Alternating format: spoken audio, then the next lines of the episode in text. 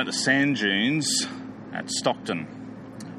A real reminder, I think, of the ever shifting phenomenon of nature that we see. And the waves are rolling in just over there to my right, and behind me, the sand dunes are moving. You can't see them move on most days, but they are. And just in front of me, the sun is just rising, and another day begins. Life is moving all the time, changing all the time. And it's a real reminder of the passage that we're going to be reading together this morning from Ecclesiastes 3. Solomon refers to it as seasons, and we can relate to that. Where I grew up as a kid, man, we didn't have sand dunes like this, and we had beaches available, but you didn't want to swim in them. We only had two seasons where I grew up in the far northwest of Queensland, up in the Gulf country. Uh, we had the dry season and the wet season, imaginatively named, aren't they? Because they are, well, they're experienced exactly as they're named. Uh, during the dry season, it's parched and arid. And during the wet season, oftentimes you're stuck in communities because you cut off by rising rivers and uh, flooded plains. But the further I've moved south over the years, we've experienced the normal four seasons of the year summer, winter, like it is now, but then there is autumn and spring, and each season has a distinctive flavour to it, a distinctive experience, things that you can enjoy about that season, and things maybe that you can't wait to finish to get back to warm days where you can swim at a beach like this, maybe, or or maybe you prefer snuggling up under a blanket next to a, a fire somewhere, um, and that's your thing. Every season is different. Every season changes, and that's that's what Solomon's going to talk about as an analogy for life. So we're in Ecclesiastes chapter 3, and I want to read um, this opening uh, poetic um, beginning to the chapter. I'm going to read from the Christian Standard Bible again. It says this Ecclesiastes chapter 3, starting from verse 1. There is an occasion for everything, and a time for every activity under heaven. A time to give birth and a time to die, a time to plant and a time to uproot, a time to kill and a time to heal, time to tear down and a time to build, a time to weep and a time to laugh, a time to mourn and a time to dance, a time to throw stones a time to gather stones, a time to embrace, and a time to avoid embracing, a time to search, and a time to count as lost, a time to keep, and a time to throw away, a time to tear, and a time to sow, a time to be silent and a time to speak, a time to love, and a time to hate, a time for war, and a time for peace. So here's what I want to do in the time that we have remaining together. Number one, I want to point out a few things about this poem that I think are helpful for us as we um, begin to explore it a bit help us start off on the right foot with it. But then, number two, I mostly want to let Solomon comment on this poem because I believe that's what he does in the verses that follow it. What do we have to learn from this teacher about his observations of life and his reflections on this poem? But then, thirdly, I want to see if we can trace a line from this poem all the way to Jesus, if we can make sense of this under the sun, but in the light of what Jesus has to say. So, number one, let's, let's try and frame the poem a little bit so that we can um, try to grasp the significance of it. First thing I want you to notice about this is that Solomon frames this poem by using the metaphor of seasons. In fact, in the Christian Standard Bible, Uh, they've translated that word to occasions, seasons, or occasions in life. It describes the, the various experiences of life that we travel through. Remember, he, he is talking about life under the sun. He's saying, he says it in this poem, under heaven. There are seasons that we're going to experience. This is a poem about the human experience. It's the first thing I want you to take note of. Second thing is this it begins by letting you know the parameters of the poem, in the sense of the very opening stanza says there is a time to give birth and there's a time to die. Everything else that follows in this poem is about a, an experience that we uh, can embrace and we, we, we move through in this life between birth and death. We don't have time, unfortunately, to go through every single comparison that he makes here and break down each one, but I think that you'll get the picture of what he's talking about in this poem. Um, there are various experiences in life. I do want to uh, point out, though, that in fact there are 14 experiences. There are, there are 14 uh, couplets where he compares two experiences with each other. And they're framed in a way that it seems one would be, we would call a negative experience, framed against one that would be a positive experience. And they're delivered to us in these little pairs or couplets. The thing is, there are 14 positive ones and there are 14 negative ones, and well, at the end of that, they've cancelled each other out, and what we end, we end with is a big fat zero, which is maybe kind of frustrating. Third thing I want to observe about this poem before we get into what Solomon has to say about it. When we use the word season with each other in conversation, most often we're trying to use it in a context where we want to cheer someone up or encourage them, right? So we say things like, oh, you know, look, don't worry, this is just a season, it will get better. And so we understand that phrase, don't we? Um, things are happen to us in seasons of life. What we mean by that is, look, just hold on. Hold on for a bit longer. It will get better. But I want you to notice that that isn't how Solomon uses the word season.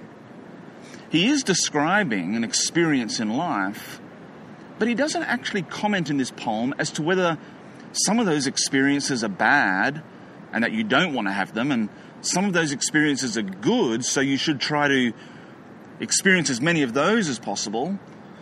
He's not teaching through this poem that we need to try and minimize the bad experiences and maximize the good experiences. He's not like some of the teachers that you know, that you can hear on TV from different churches around the place who are sort of like, you know, claim your best life now or anything and just try to ignore all the bad things that happen to you in life. No. Solomon just simply says, they exist. Whether you like it or not, winter will end, spring will come, summer will pass, autumn will come again and soon enough, we'll find ourselves back in winter. That's how the seasons work. And Solomon is simply saying, you will experience seasons. Time is a strange thing, though, right? I mean, on the one hand, we can say, well, time's exactly the same. And let's not confuse ourselves with Einstein's theory of relativity or anything, but one minute is made up of 60 seconds. And, uh, well, there are 24 hours in the day. There are seven days in the week. No one has more, no one has less. We all have exactly the same time. So it seems it's fixed. But yet, do you remember when you were a kid? I can remember sitting in the classroom looking at the clock hanging on the wall ticking. Boy, waiting till 3 p.m. when the school bell rang and I could go out and play seemed like an eternity. Or, since we're doing this in a church service, I can remember as a kid that two hours that church went, wow, that felt like two weeks sometimes, right? Or when you're young, young and, and, and, you're wanting to be an adult and you're wanting to experience the freedoms and the responsibilities that come with adulthood, yet when you're a child, it just feels like that's so far away. And yet, for you older ones, you think back on your life and I've heard you say, it just flashes past. I remember uh, the, the period of my time, the season of life where I had my first children, little newborns, and those new parents, sleepless nights and days filled with nappies and all the things that come with having little tiny children in the house. And it was hard, it's tough. You know, I also remember some of the older ones in our church and in our life who would sort of smile wistfully at us and say things like, Don't wish away these days, enjoy them while they last, they'll soon be gone. I can remember thinking, Yeah, right. This feels like it's going to be forever. And yet 20 years has flashed past, and that little baby that I held is a a man. I think, where did the time go? Time is a strange thing. And, and we should ask Solomon, Solomon, what's going on here with this season business that you're talking about? How should we understand it? Why does it seem so difficult? Why is it so frustrating?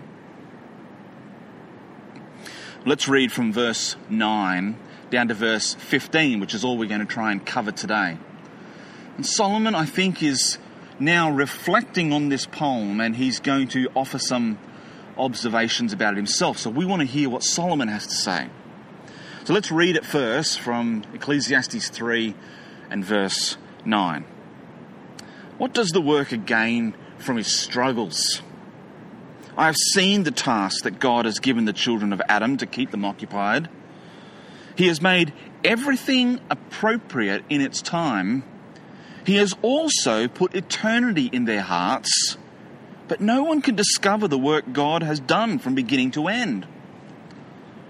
I know that there is nothing better for them to rejoice and enjoy the good life it is also the gift of God whenever anyone eats, drinks, and enjoys all his efforts.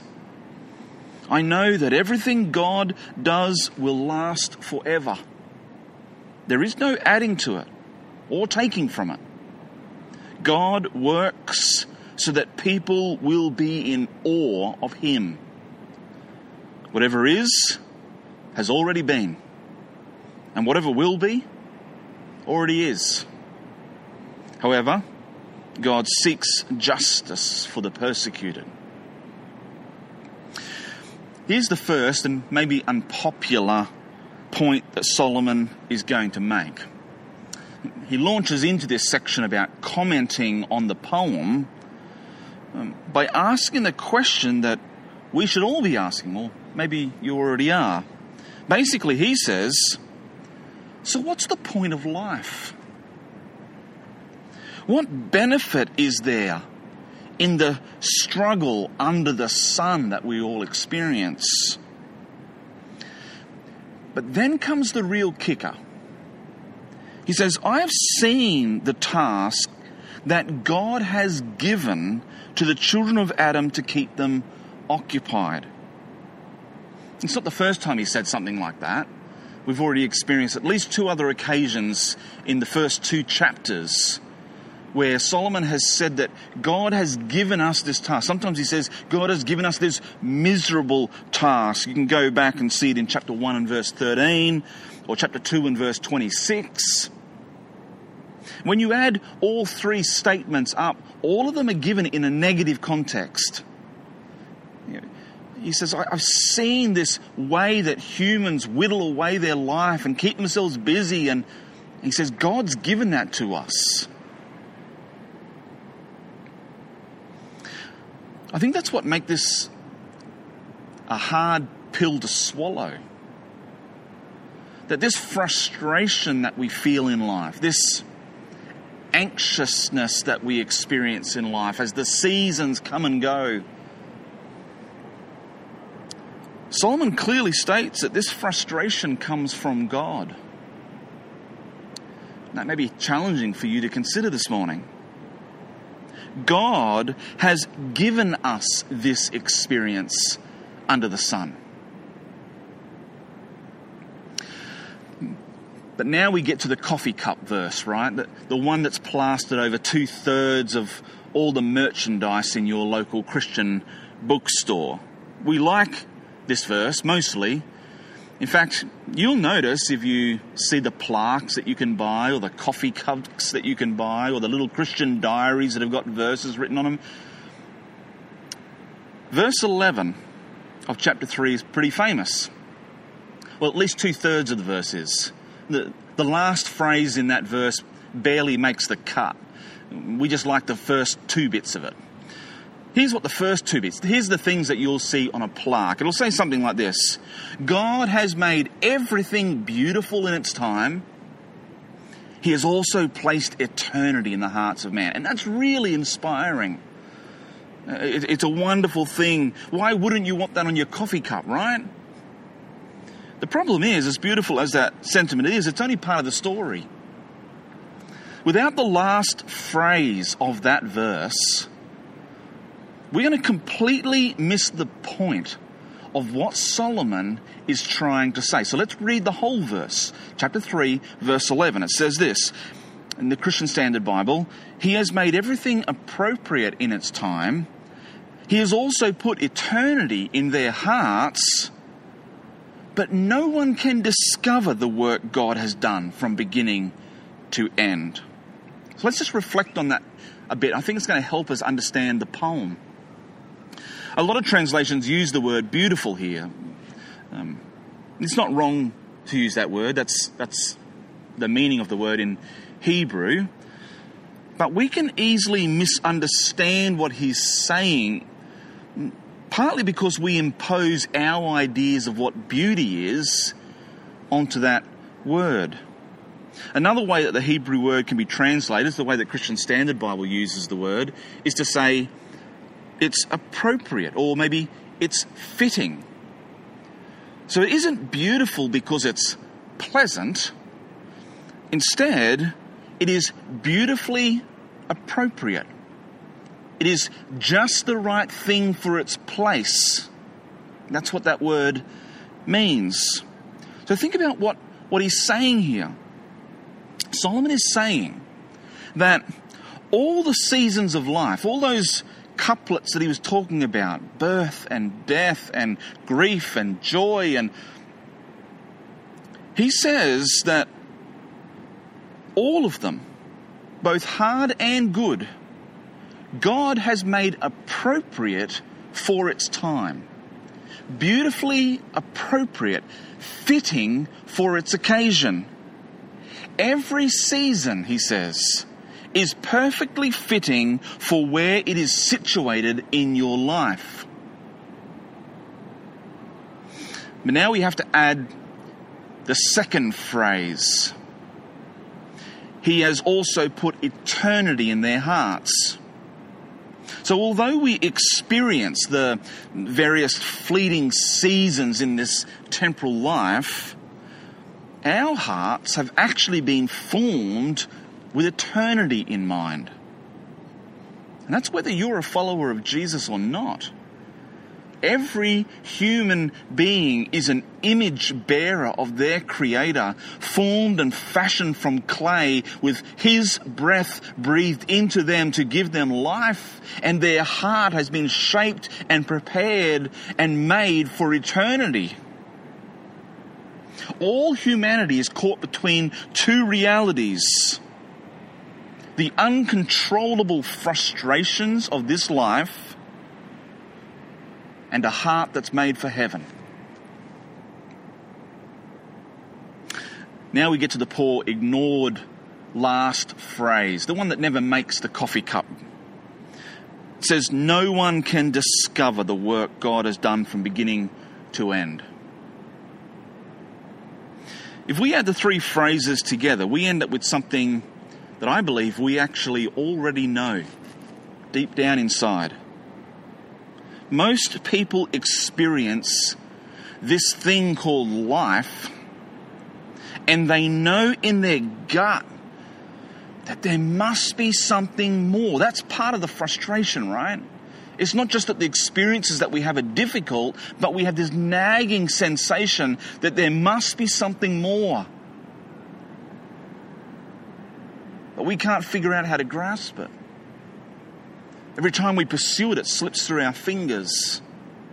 Every time we think that we've made some hilltop, another valley appears. Every time we think we're standing on solid ground, it's in fact moving underneath us. This is how Augustine, who was a famous early church father, quite famously said it in a prayer that he wrote.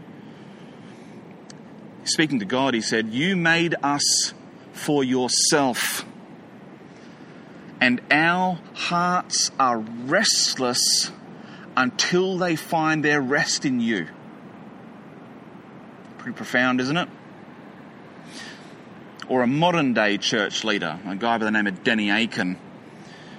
He says it like this He says, We look to all kinds of pleasures, experiences, relationships, and possessions in vain hopes of making sense of things. But we need to understand a divine purpose and plan were set in motion at the beginning and will work out at the end. There is a sovereign God reigning over all things who not only sees all that will happen, but declares all that will happen you were made for the divine and for His purpose. So there should be no surprise that you get frustrated when you turn away from Him. Look, in the concluding verses down to verse 15 here, but Solomon's basically making the case that under the sun, the best we should aim for is to try and enjoy the life we're dealt and that nothing we can do will alter God's purposes and plans. The question I ask now is that it? Is that the best we can hope for? Is there some, something else that we should take into consideration? Some other intervention that God has made? I mean, can we trace a path from here to Jesus? Well, the answer is yes. Yes, we can. And Solomon is teaching us through this poem that the frustrations we feel, though they seem purposeless, are in fact full of divine purpose. A significant theme that sort of ties the entire book of Ecclesiastes together is the, the theme which is uh, the limitation of man's knowledge uh, and, and the limitation of our understanding. Our experiences under the sun, coupled with a heart which is designed for eternity, gives us just enough insight to know that there must be something more out there. And that partial knowledge that we have, it, it ignites a quest within us to discover purpose and, and destiny Again, Danny Akin, the modern day church leader, he says it like this He says, We perceive and long for better things than this cursed misery. But we cannot see the full picture. And we must lean on God. We are trapped between time and eternity. And we must trust that God uses the details to work out a grander plan. The frustration that we feel with the incomplete is meant to drive us to see where our yearning for wholeness can be satisfied. Ecclesiastes 3:13. Have a look at it. He says it is also the gift of God whenever anyone eats, drinks and enjoys all his efforts. That's a gift from God. I know that everything God does will last forever, he says. There's no adding to it or taking from it. God works so that people will be in awe of Him. We're meant to look up from our frustrations to see a vision of God that leaves us in awe. In our eating, in our drinking, in our quest to enjoy all the efforts under the sun that we go through, they're meant to drive us to Jesus who satisfies us completely in a way that nothing else can. I mean, you think about how Jesus talked about this, right? There's an occasion in John's Gospel where um, he suddenly left all the crowds. Now, all these crowds had been gathering and pursuing him and chasing after him because not that long earlier, Jesus had been doing a bit of a uh, outdoor teaching session, and it was getting late in the day, and people were hungry, and you know the story maybe. Jesus said to his disciples, you know, find something to eat. And they said, man, we, we'll never be able to afford enough food for all these people. They're like 5,000 at least of them. And Jesus finds some kid with a little lunchbox and takes his fish and bread with his permission and prays over it and divides it up, and he fed an entire crowd of people, and they were satisfied. And from then on, the crowd started gathering, right? So on this occasion, as the crowds were gathering, Jesus split and he disappeared and they couldn't find him and they were searching for him everywhere. Eventually, let's pick up the story. John 6, verse 25. When they found him on the other side of the sea, this is the crowd, when they, when they found him on the other side of the sea, they said, Rabbi, when did you get here? Jesus answered, Truly, I tell you, you were looking for me not because you saw signs, but because you ate the loaves and were filled. Don't work for the food that perishes, but for the food that lasts for eternal life which the Son of Man will give you, because God the Father has set his seal of approval on him. What can we do to perform the works of God? They said. Jesus replied, This is the work of God, that you believe in the one he sent. Oh, what sign then are you going to do so that we might see and believe you? They asked. What are you going to perform? Our ancestors ate the manna in the wilderness, just as it is written. He gave them bread from heaven to eat. I want you to hear the tone, right? They're, they're going, well, you know, you could always do that bread thing again. Wink, wink, nod, nod. That was good. And they said to him, verse 34, Give us this bread always. They misunderstood what Jesus had said. Go back to verse 32 when Jesus heard them saying, Hey, listen, why don't you give us a feed again?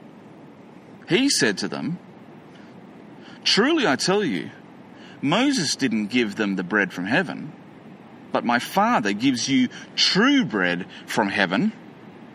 For the bread of God is the one who comes down from heaven and gives life to the world.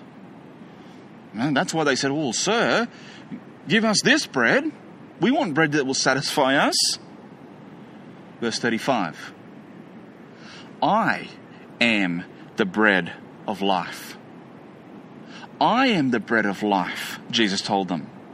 No one who comes to me will ever be hungry, and no one who believes in me will ever thirst again. I don't want you to miss the significance of those final words that we just read of Jesus as he spoke to that crowd.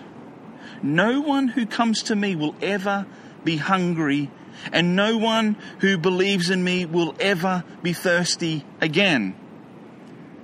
Jesus is pointing to himself, offering himself as the satisfaction to our searching, the, the fulfillment of all of our frustrations. I don't know what season of life you're in right now. I do know you're in one. We all are. And I'm not talking about this COVID season that we all keep hearing about. All of us are living through the ebb and flow of life. Even while I've been here talking with you, the waves are rolling in, the tide is moving. As the wind blows, these sand dunes slowly shift. It's a, it's a metaphor of what our lives are like. You are in a season right now. Listen, your great purpose in life is, is not to simply endure the difficult seasons in order to reach the pleasant seasons. It's not to bunker down in the night so that you can rejoice at the dawn. Instead, it's to embrace the season, whatever that season is in your life, to feel its sorrow or to experience its joy, but to know that it will leave you unsatisfied. Solomon says there is a season for everything, or there is an occasion for everything and a time for every activity under heaven. And that God has made appropriate each one of these seasons for its time. That frustration you feel, that yearning that you experience, that hunger after you've eaten, that thirst that you cannot quench, it's actually a gracious gift from God's hand that is designed to help you lift your head and find the gift of God that will satisfy. The one that is designed to fit your God shaped heart.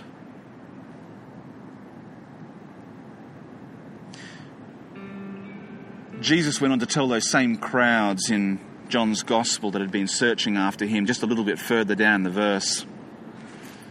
He says, Everyone that the Father gives me will come to me, and the one who comes to me, I'll never cast out. I want you to hear this morning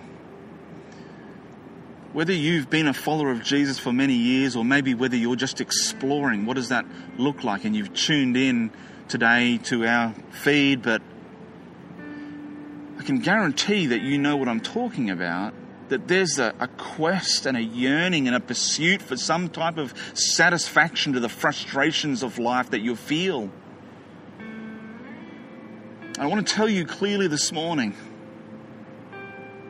that you will only ever find it when you lift your head from your frustrations to see Jesus as being your satisfaction.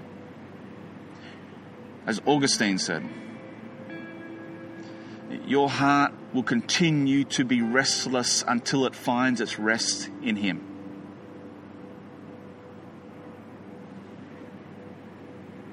This is a beautiful spot. I'm grateful for the gifts that God gives us to enjoy in this world. But don't miss the greatest gift. I'm the bread of heaven, he said. Anyone who comes to me will never hunger, never thirst again. Jesus will be and is our satisfaction. Have a great day.